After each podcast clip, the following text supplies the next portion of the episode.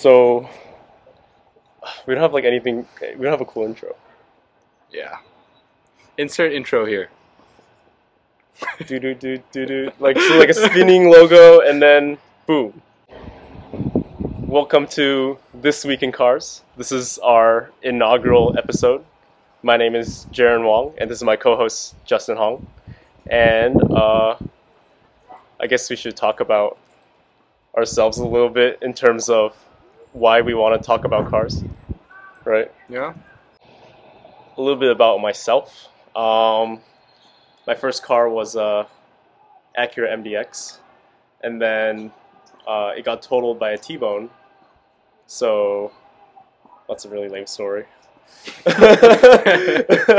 um, but my, I guess my so so then after that, my second real car was like a Infiniti G37 sedan. Um, rear wheel drive, um, 328 horsepower, really fun car. And then that got totaled again. I see a trend else. here. Yeah, so now I drive. Um, I mainly drive like a Tesla Model 3, and that's that's pretty much my car history. Well, at least that's that's, that's the cars I've driven. So, what about you, Justin? Um, for me, I, I guess the, the car I practiced driving on was a Toyota 4Runner. Um, You had a 4Runner? yeah, I did. I don't think you've seen me in it, but Is it like the new one, or uh, not the new one, but like the? Uh, it's uh, from 2000. oh, that's a that one's like hard to find. Yeah, it was. Um, so we, it was my parents' like first car when they moved here. Oh, So they got it at uh, Toyota Stevens Creek. dang. They just went there. Um, they weren't trying to buy a car. Just, just you know, just looking at cars, and then just walked out with a 4Runner. so the salesman You know- did his job. Yeah, you know what happened. um, but yeah, that was the car I practiced uh, driving on. Um, and then it, well, it got hit too. I, I got like uh, kind of T-bone ish, like not real, not exactly. Um, the guy who hit it flipped over. Oh shit. Yeah, but my my dad was driving. He was fine. Um, car got pretty messed up though. Uh, So insurance probably told it. yeah, insurance sold it. Um, so insurance paid us for it, and then uh, we sold it to our neighbor. Wait, does do you still have it? Yeah, he still has it. Wow. It- it's literally like um, like across the street from us. Okay, Like that's it's cool. still there. Yeah. So um, you kind of fix it up. You can still see where where it got hit, but um, still work. It's still running fine. So that happened like in like 2015, and it's still running.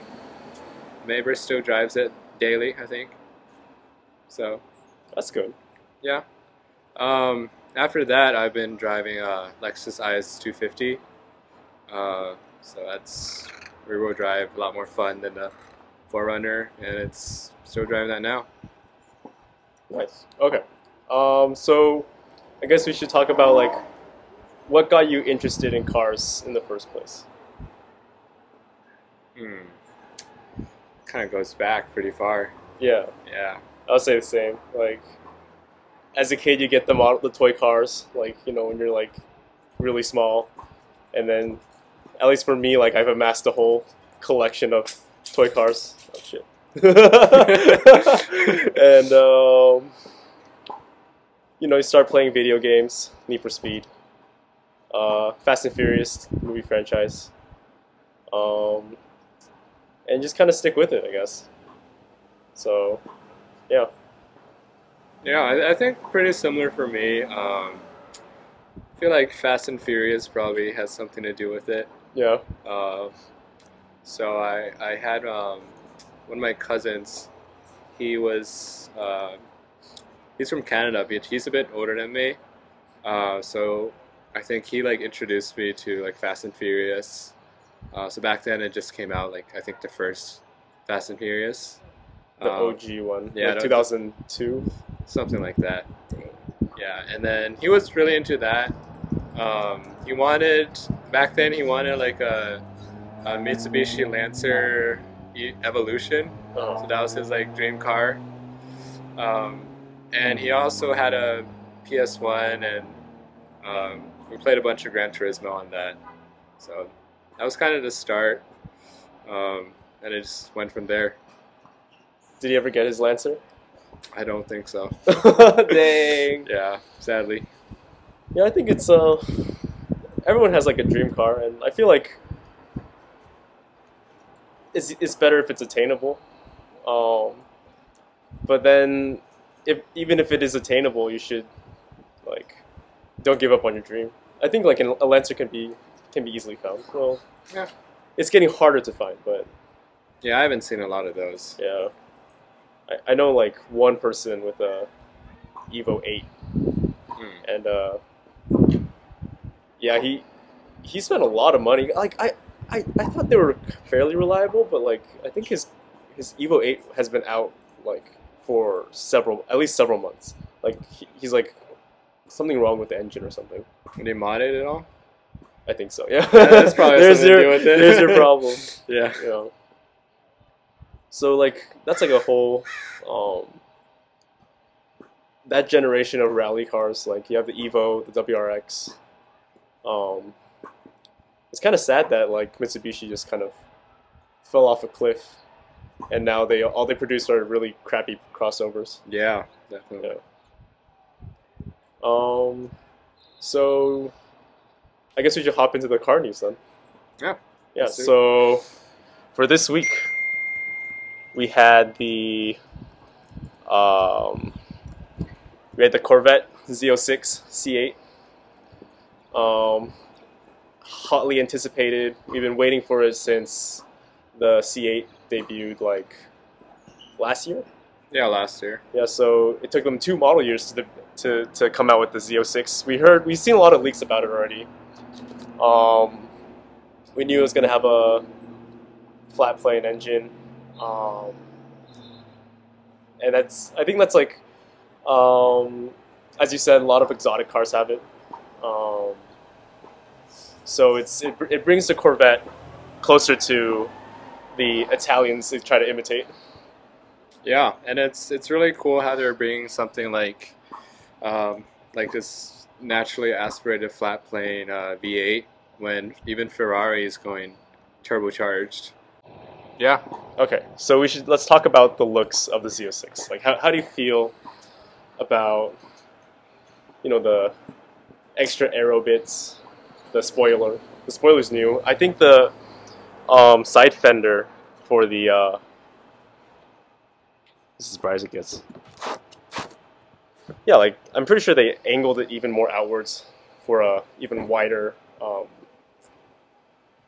like a wider body kit. yeah. Is that like a vent? Is Yeah, that functional right there, or I, it has to be functional. It's in the back, right? I'm Yeah. sure that's a cooling cooling vent. Yeah, Um, but you said you, you don't like the tail end. yeah? I mean, I, I never liked the tail end in the C8 to start, so The, the thing is, I, as opposed to, I, I feel like it, it's pretty similar to the Camaro tail end. Is it maybe maybe that's probably why, um, it, it's like not necessarily feeling as exotic as it should be. Um, it just it does kind of feel like it's like a copy paste. yeah. It's just the front and the back. They don't seem very cohesive.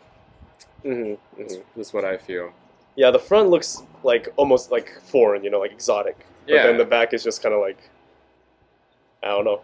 I, I would say that like at first when when it came out like a, a couple years ago, I was like ambivalent, but now it's I can tolerate it. You know, it, it, it, it it's kind of it's grown on me like the M4's front front end. Really? Has it? Has it? the the M4 has a better looking front end than the normal 4 Series. I, I can't I still can't stand the buck teeth, but like the M4 is like more aggressive. And um, I was talking with a friend about this um, yesterday. It's like the M4, even though it's not necessarily good looking, it's iconic. The moment Yeah, you see it, you're like, oh, I know exactly what car that is. What car was that? M4. Was it? Dang. I don't know. It sounded like it. Got the crack and pop. Got it cracked, yeah. Yeah, M4, uh, I've seen it in real life a few times. Hasn't really grown on me. Uh, Hmm. still would, would not want to be seen in that. But I mean, yeah, like you said, it is iconic. Like you're gonna recognize that no matter where you see that, right? So there's a difference between like iconic good and iconic bad then. yeah, Okay. So for the for the Z06, would you put that iconic good? Not the rear end. I mean the Z06, like it's um not even just the looks. Like you're gonna notice that anywhere it's on the street, just because it's so so different, right? Mhm. You're not gonna see any. You don't see mid-engine uh, supercars just driving around. So I would say that like when I see a C8, I'm like, oh, it's a C8. You know, it still has the wow factor, but it's um, I think it's because there's a shortage of, of C8s right now. I don't think I've seen a single one. No way. I don't think so. That's like C8s in general. No. What? Yeah. I don't know. I, I, I would They say just I've avoid seen, me. I've seen a good number, but Yeah? like it's not like for the C5, C6, C7. You know, they've become very commonplace. Where when I see one, I'm like, okay, it's a Corvette, cool, you know. But I'm not like, whoa, it's a C8. I'm I'm curious, like when when the Z06 comes out, when production picks up again, like will will I still feel the wow factor of a C8? You know, because it's supposed to be the every every man's supercar. But what What do you think gives it that wow factor uh, over the prior generations? I think it's it's probably the just a rarity It's rarity. for now. And then when the Z06 comes out, you know, it's I'm sure you know the the engine's gonna gonna turn heads. Um, it's gonna it's definitely gonna catch people's attention. Right? Yeah. But will will people like? I'm sure the aero bits. You'd have to have like a discerning eye to be like, oh, that's a Z06 over C8 though. Even though it has a huge spoiler. it's, it's not like a eat, eat your lunch on the spoiler lunch uh, spoiler, but you know it's it's supposed to be functional, right? hopefully It's gonna give you lap times. yeah Yeah, it's not like the the ricer wings. right. Yeah. I could see a ricer wing on that though. You know. Anything else to? I, I- know that the uh, C8. So some car reviewers have complained that it, it feels soft actually on the track. Yeah. Um. It has. It does have the uh, MagneRide damp- dampeners. Um, it's super composed, but like it, I heard like compared to the C7, uh, Z06, you know, it just doesn't have that kind of like um, hard edge that allows you to uh, feel more racy compared to Compared to the normal C7 or the Z06. um. I think even like the uh, I think the Grand Sport had the the track with the track package, I believe. Um, like that apparently is more um, stiffer sprung, feels better on the track Mm. as opposed to C8. And I think like you have to make a point that the C8 is um, the base model for one, which um, which means that it's more of a Grand Tour for now. Yeah. So And I think um, they even said that when they decided to make the new uh, C8 generation mid-engine, um, it wasn't.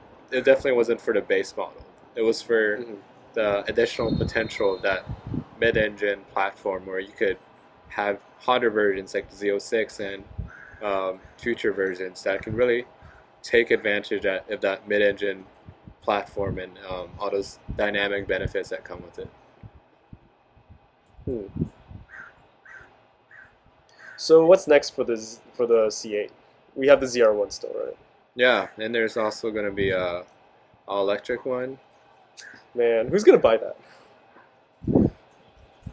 People people who buy the C8, I feel like are people who like the the target demographic is the stereotypical cargo shorts, New Balance sneakers, right? yeah, your your demographic age is pushing 60 70 and they're trying to reject modernity you know? They're, they don't like teslas. They don't like electric cars. They like you know? But so here's the thing though. Um, you can argue that the c8 is already rejecting tradition by going rear engine.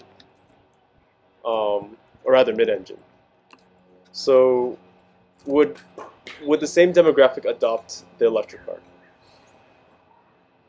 I think there'll be a market. Um, I mean, with all the new like electric supercars coming out, um, like the Rimac Nevera, um, like the Corvettes all, always try to be like the the uh, poor man's supercar, right? So Right. I think the all electric one's going to be alternative to those electric supercars. So if if they did come out with like a full electric one, would they have to probably price it similar to the normal one? Even if it, I mean, I'm sure we're gonna see like amazing acceleration, but it's gonna be heavier. It's gonna be, um, I think mainly the the weight is probably the biggest factor, or uh, also the range, I suppose. Yeah. Um, but we're just we, we don't know the specs for that yet. Um, assume though it assume like it has like Model S specs in terms of speed and um, range. Hmm. Would would that be still will that still be a value proposition to the typical Corvette buyer that's like maybe spending 70 80k? I don't know. I I feel like I'm so out of touch with that typical Corvette buyer that it's, it's hard for me to get into their mindset, right? Yeah, you just gotta um, imagine you're wearing the uh, the cargo shorts with the beer beer belly, and then also um, you have to you have to put yourself in their mindset of being a boomer. yeah, come back to me in a few decades. yeah. Even then, though, I think we we would just be different though because we're we're in a transitional period in like electric cars are okay. I feel like we would accept the electric supercar in a few decades more than the current super or more than the current Corvette owners will. Yeah, yeah, definitely. So I think that's just um, boomer mentality. You know? Yeah, well, we'll never know. yeah. So um, we should move on to our our next topic, which is the uh, opposite of the Corvette. Um, it's a the Toyota GR86. So recently we saw that the price is going to be lower than the uh, Subaru BRZ. Um, and in terms of differences, we've seen that the uh, GR86 is effectively tuned to be a more playful, a more sporty ride. You get more oversteer. Um, but that's like mainly the differences, though. Like Subaru developed this car, so I don't think we're going to see too many differences. But we do know that the GR86 is going to be the cheaper car. Yeah. Um, so if you were to choose, would you get the GR86 or the BRZ? I would get the cheaper one because you know, it's so purely for money. You, don't care about safety. You don't care about it's just some more oversteer, right? yeah. That's that's one of the things they said they differentiated from the Subaru from. I mean, isn't that what you want when you're buying a That's what I was thinking. rear wheel drive So- manual? Um, light. the other benefit that Subaru claims for having the BRZ is the um, you're more precise when you're driving it. Which, if you're gonna make it into like a track weapon or autocrossing the car, you kind of do want that preciseness. Yeah, So, but I think in the end, I'd still pick the the GR86 over the BRZ. yeah. I mean, I feel like um, for most buyers of these cars, you're not really looking for preciseness per se. Like you want to have fun, right? You want to slide around a bit. Like these have skinny tires. Um, Yeah. I think the whole point of these is so you can have fun on the street. Um, maybe take it to track sometimes, but just have fun without like uh, just breaking every like law out there, right? For one, yeah. Yeah. And it doesn't break the bank, which I think is also the other factor. I mean, what other sports car out there can come under 29k? I'll meet you there. Go. It's a Miata. No, even the Miata is like 30 something k. If you Is get the club package, Mm. it's it's not cheap. And tall people can't fit in the Miata, but you know that's not a that's not my that's not a problem I have to I run into. So yeah, so that's why I'll lean towards uh, the GR86 because because it's more fun. it's more fun. Yeah. But say say you're like a constant track enthusiast, like a like someone who's addicted to autocrossing, for example. I mean, you're probably more into like the autocrossing, right? You know, what Sure. what what, what do people uh, who autocross regularly look for? Uh, the thing is, I think when for the last generation, the differences were rather minute to a point that um, I felt like both were equally popular. You know, especially you see on the street. Um, well, then that's that's that's not necessarily the autocross demographic, but um, I felt like it was almost even for uh, BRZ versus uh, GR86. Like there wasn't like I didn't see like a lot more Toyotas over Subarus for for that car. So I guess it's like it's just it's just weird. Like I, I understand that Toyota wants to bring back fun cars, and they don't want to break their bank by developing a dedicated platform. So they just had Subaru do it for them. You know. Yeah. But um, it all it just also feels like it's the cars are so similar. Like at least for the Supra, you know, they have a hard top Supra, and then BMW doesn't make a hard top Z4. But for for the BRZ and the GR86, they're both hard tops. They're yeah. yeah, they, they the only difference is tuning, suspension tuning, engine tuning. Um, but yeah, that's I think that's. I would probably get the GR86 because it's cheaper too. Yeah. Yeah, so I think Subaru took the L on this one. yeah, we'll see. I mean, I feel like all the ones I see, uh, either the BRZ or the 86, they're all um, on the streets. They're all mostly like riced out. So yeah. So I guess that's actually the bigger buyer demographic. It's not the autocross. Yeah. It's the um, sort of street the creds. racers. On the street, I guess they're they're virtually indistinguishable, right? Pretty much. Dang. So it's whichever one. uh, So then, it, I think I think in that case, the Toyota's gonna outsell the Subaru, pending the or depending on the um, supply, Yeah. whatever the shortages um, ease. Yeah. I have heard though that you're probably gonna see markups for what is a twenty nine thousand dollar car. wow. so how much how much would how much more would you be willing to pay for this car I mean, I, I can't support markup, so at all? at all. Even if you badly wanted one. It just feels wrong, you know. Like I, I can't be supporting that. Interesting. Okay.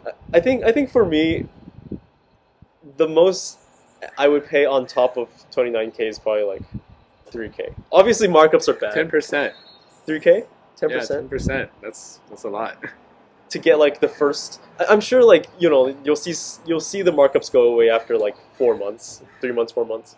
Yeah. But if you wanted to to be the first one on the road with a GR86, or rather the new one, I mean, there's a lot of other older GR86s. Because we've seen we've seen people pay up to seven thousand dollars for a Tucson, right? so uh, when, when you put that into comparison, the three K is like, oh, that's you know that's pocket change for for a sports car, uh, in terms of markups at least. So um, the moral of the story is uh, don't be a chump. Wait a few months yeah. and don't sure. don't pay the markup on a Tucson. Yeah. No. What's next? We have the the Tesla Hertz agreement. hmm Hertz um, orders hundred thousand Teslas um, from Tesla, and they're also going to be uh, renting it to Uber drivers. How do you feel about that? That's uh that's a lot. Yeah, that's yeah. It's almost um.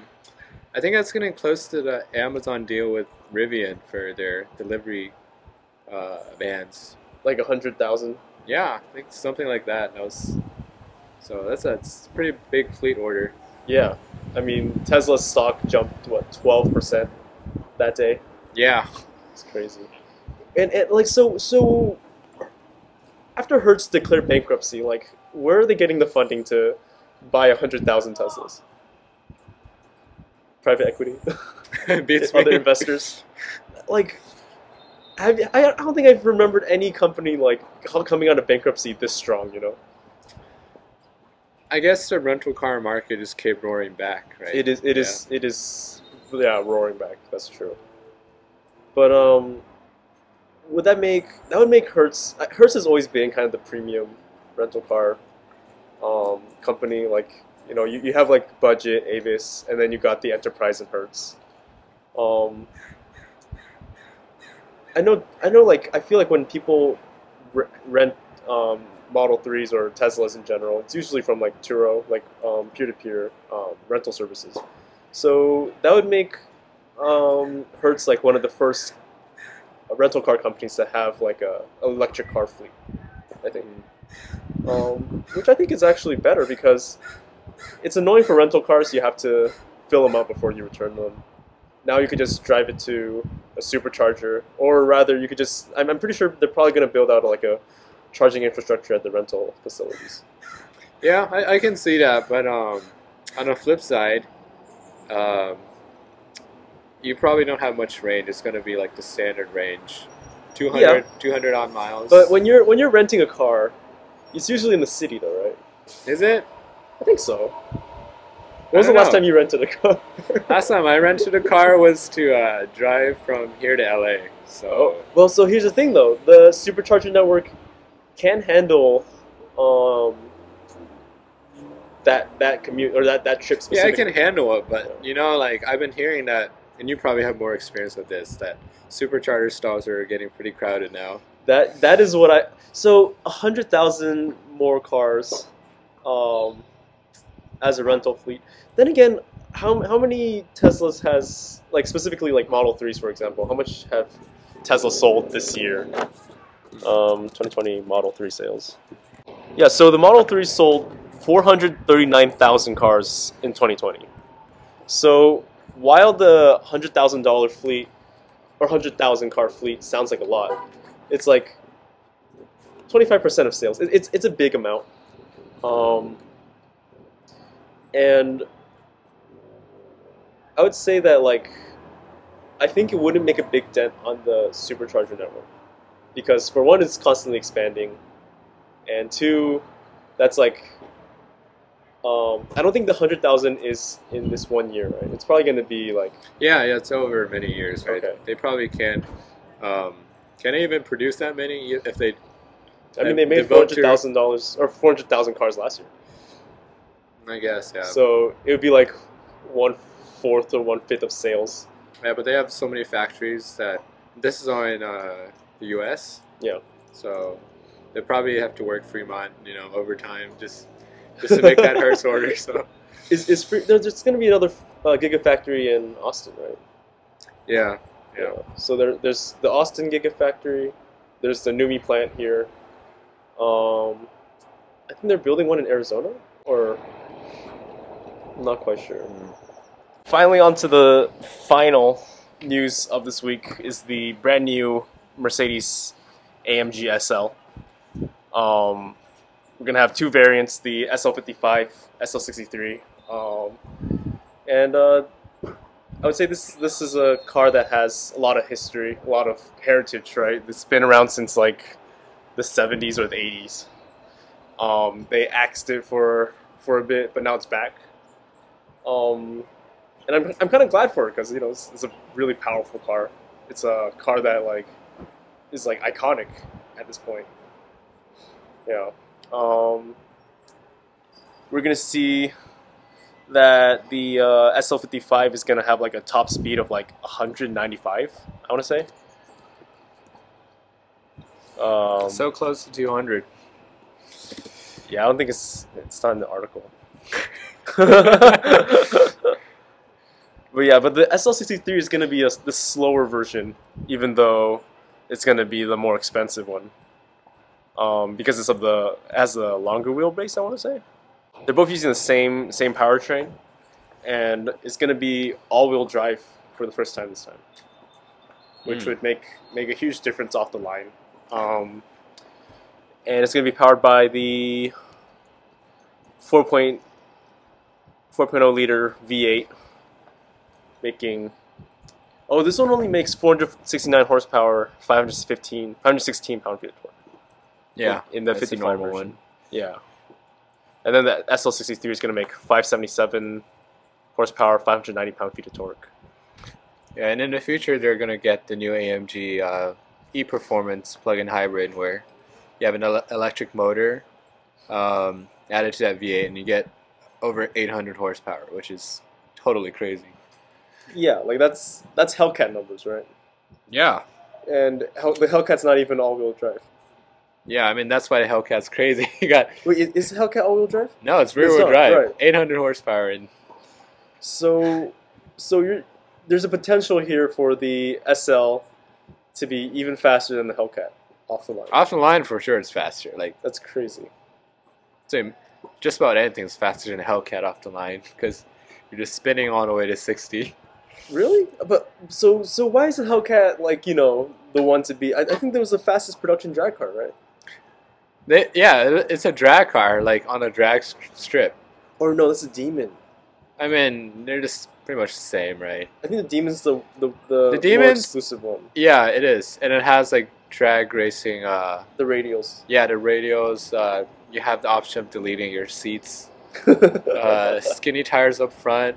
Um, you have the Demon crate. It gives you a bunch of drag race accessories. Right. Yeah, but even a Hellcat, it's it's it's um, definitely geared towards drag racing, but you really can't drag race on the street with those. You're just spinning. That's true. Yeah. So, I think the the Tesla Model S is actually faster, um, zero to sixty than the Demon, the plaid version, the plaid the plaid version. Oh yeah, for sure. Yeah. So, I think we're at, at a point where, in terms of production cars, we're just going to see electric cars beating, you know, uh, internal combustion engines like as the norm. Yeah, yeah, on a straight line for sure. Yeah. Because it's so much easier to make power uh, with like a battery's electric motor. Uh, like for gas engines, I think it's it's much easier to get range. You just have you can hold more fuel. Uh, but with batteries, it's so easy to make power. It's you just It's instantaneous. yeah, and just off the line is crazy. So, coming back to the SL, like we know that Mercedes had the uh, AMG GT Roadster. Uh, they had the S Class Coupe, S Class Cabriolet, um, and that's why they originally canceled the SL because they had like three different convertibles, like um, specifically luxury, uh, long wheelbase convertibles, and now this one SL is going to replace all three of them, or rather, is going to be the successor to these three. Which I think, like, I do like the AMG GT, um, and it was really confusing to me why they had, yeah, these three cabriolets. So now, instead of, so the AMG GT is going to be the hardcore performance um, coupe. Uh, then you'll have the SL as the uh, luxury barge, but it's also going to be crazy fast. And now we don't have the uh, uber comfortable S class roadster, or it was a cabriolet. Um, I think the SL also has four seats, which is a, um, a first for uh, this generation. Uh, they they had they didn't have a rear seats in the last one, Yeah. so instead of a roadster, it's like a it's just like a like a cabriolet or a convertible. Yeah, it's not like you can fit anyone back there though. yeah. So, in terms of this new SL, given this the per- performance numbers, would you take a 911 or an SL? Um. Because that's me, gonna uh, be the main competitor, I think. Yeah, I think I'll take the 911. Uh, so 911 performance is, is definitely going to be better than this. In around the corners or in the line. I think both. You know that launch control is really nuts on the 911. True. It's- yeah, you can do that all day. Even the even the um, is it the Roadster or is it the uh, it's not Roadster. Um, 911. I think it's the Targa. That's the convertible. yeah. Yeah. So then, who who would buy this over over like a someone who wants something different? Yeah, I, a- I think it's more of a hard sell versus the previous generation. That one, uh, styling was really um, iconic. Like you had the long hood, uh, the naturally aspirated V8. Um, sounded really nice. Um, it looked really special. With this one, I mean, I, I think it has a lot of share, uh, things that are shared with the rest of the Mercedes product. Uh, from the front, you can I can't really tell it apart from the current generation GT. Mm. Um, The Pan America grill is, Yeah. is um, shared across all the AMG products. yeah, it has the same powertrain.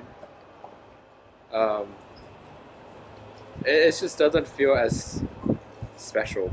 I think the last generation also had a hard top. This time it's going to be a soft top, which um, I think is good in terms of weight reduction. Uh, we've seen the 4 Series also go from hard top convertible to soft top. So I think it's, um, I wouldn't say it's a bad change, but it also doesn't give it as much of a luxury feeling when it's a soft top instead of a hard top. Yeah. Especially like the, I think the people who buy this SL, they're not really trying to look for that last bit of performance in it. I Yeah. think they would appreciate the, the hard top. Um, but they they didn't have the sales. That's like uh, in the last generation. That's why they axed it. So with going to like a soft top and like putting this much performance in a car like this really increase sales. I, I just hope they did their market research. yeah, I'm, I'm sure they they probably did some um, group testing with some really rich people who can afford a SL. They're like, "Would you buy this over a 911?" And they're like, "Yeah."